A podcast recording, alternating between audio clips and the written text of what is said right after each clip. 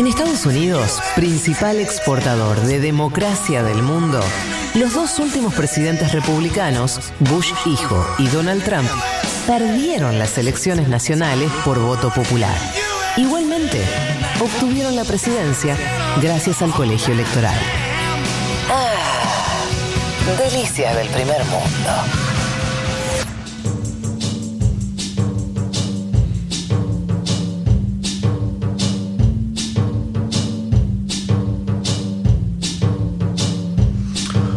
Bien, eh, ¿les parece que, porque ah, vamos a meternos ahora, hablamos con un ex canciller, vamos ahora a tener la voz de otra ex canciller, estamos hablando de Susana Malcorra, primera canciller del... De las dos, de los dos que hubo, la primera. Porque hubo Fourier. Claro, hubo dos. En la- la- Durante el macrismo. Exactamente, durante el gobierno de Macri, Macri asume y nombra a Susana Malcorra al frente de la Cancillería. Y es interesante porque van a escuchar ustedes más puntos de contacto que disonancias Ujú. respecto a lo que ya escuchamos de Tayana con respecto al BID. Y eso dice mucho de esto que nos decía Tayana, esta idea de que Estados Unidos está haciendo una jugada muy de más, muy afuera del tablero, muy afuera, incluso para sectores de la derecha continental. ¿Les parece escuchar quién va mandando los audios? Eh, ¿Querés, eh, Juan, que vos la entrevistaste? Dale, tenemos, eh, sí, le hicimos a, a dueto con Natalia Espósito, tenemos el primer audio que es un poco explicando la postura de Malcorra, por qué eh, se opone a esta nominación de Claver Carón eh, como presidente del BID.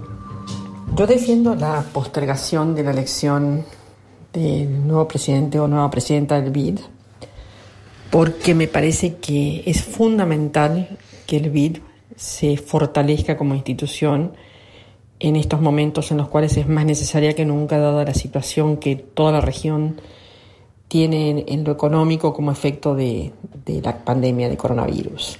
Eh, me parece que es muy importante que se dé una pausa y se establezca un diálogo entre todos los Estados miembros a través de sus gobernadores. Es, es importante, me parece, pensar en un acuerdo entre todos los Estados miembros de hacia dónde debe ir el, el BID, qué es lo que debe hacer como atención a, a- a los efectos de la pandemia, discutir la cuestión de la ampliación de capital que será necesaria para responder a las necesidades existentes, de alguna manera articular una estrategia que agregue no solamente al BID o desde el BID agregue a otras instituciones eh, financieras, al sector privado, algo que ya se, de lo cual ya se dio un indicio en la Asamblea de Gobernadores del año pasado. Entonces, todo esto para mí es un prerequisito para definir el posicionamiento del BID y en función de ese posicionamiento después establecer quién es él o la candidata que tiene el mejor perfil para liderar el, el banco.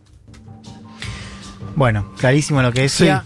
Un argumento que se comparte bastante con los de otros cancilleres, si querés, del mismo signo político, Mm. que es esta idea de, al margen de lo que significa o no eh, la nominación de Estados Unidos de un candidato propio, es esta idea de que el BID necesita más tiempo, ¿no? Por algo que es que la reunión de gobernadores que se junta todos los años no se pudo hacer este año por coronavirus y no se pudo hacer el anterior, si recuerdan cuando se cancela la cumbre en Chengdu, que es justamente donde entra también la tensión con China. Se cancela porque China no admite a Ricardo Hausman, que era el enviado de Venezuela, pero Venezuela eh, siendo presidente Guaidó. Sí. Y ahí se cancela. Entonces, lo que dice ella es, hace tiempo no tenemos un debate honesto sobre la dirección del BID, sobre el tema de la reposición de fondos.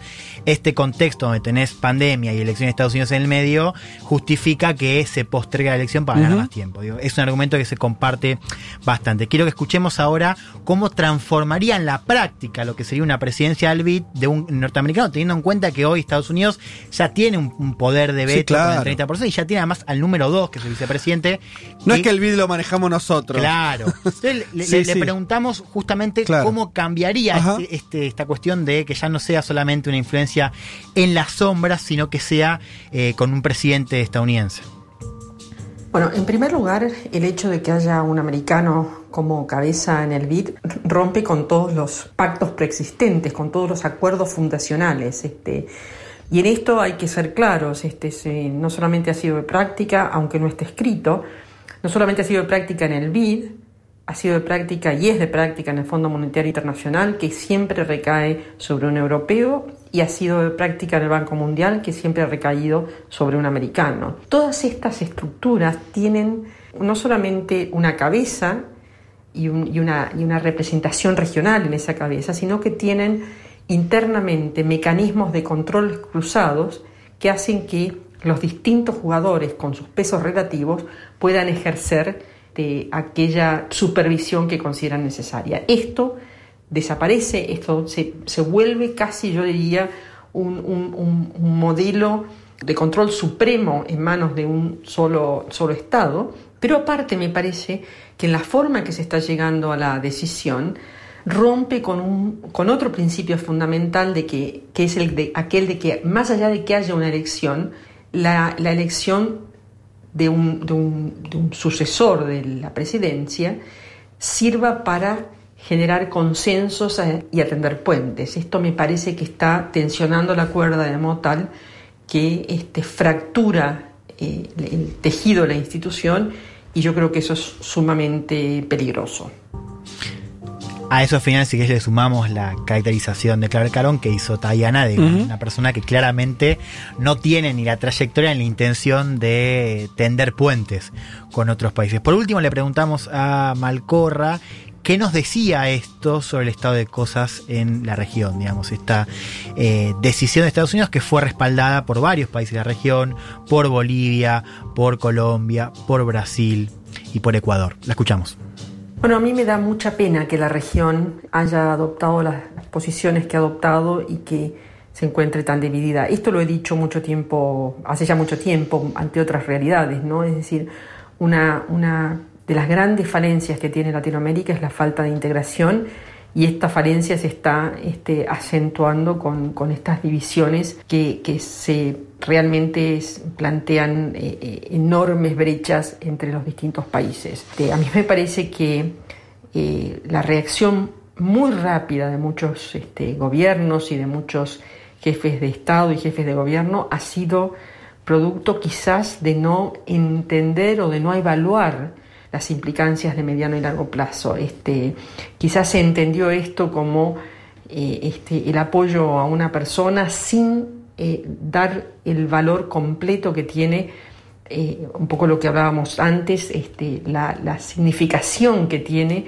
el que esto altere acuerdos fundamentales y fundacionales.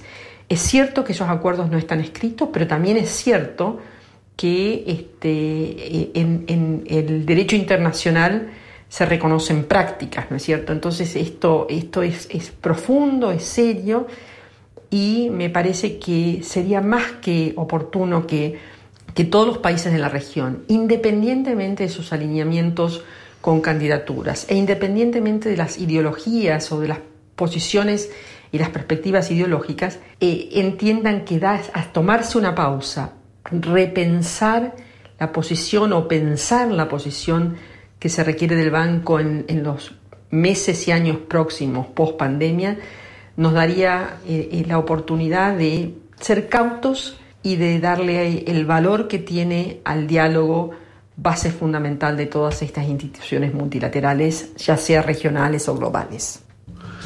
Bien, bueno, clarísimo lo de Macron. Yo apuntaría porque... Una lástima que quedó tan desnivelado, ¿no? Los dos testimonios. Esto fue un testimonio muy importante que conseguimos vía audio de WhatsApp. La entrevista con Jorge fue muy larga. Es muy importante lo que está diciendo la ex canciller, nada menos que del macrismo. Sí, yo iba a apuntar una cosa, porque ahora ella señala... Está bien, dice... parece que hace la misma posición que Tayana en un punto. Eh, lo que sí en realidad no es adjudicable a su gestión, porque pasó después ya con Fourier, pero pertenece al mismo grupo político, que, por ejemplo, la Argentina apoyó el reemplazo, o sea, que darle el, voto al representante de Guaidó. Yo, decir, yo me pregunté lo mismo, me pregunté lo mismo porque lo que vemos además... ¿Cómo es la cosa? después por eso suceden las cosas, quiero decir, no es que... Sí, pienso lo mismo, digo, también estaba claro la tensión ahí que había entre Malcorra y el resto del gobierno, eso es una discusión para otro momento, pero sobre todo, y esto me parece que es importante, si uno ve los comunicados que vienen eh, saliendo en el BID, digamos, uno de los comunicados fuertes con otro tema que, que es la, la- la encarcelación de Uribe.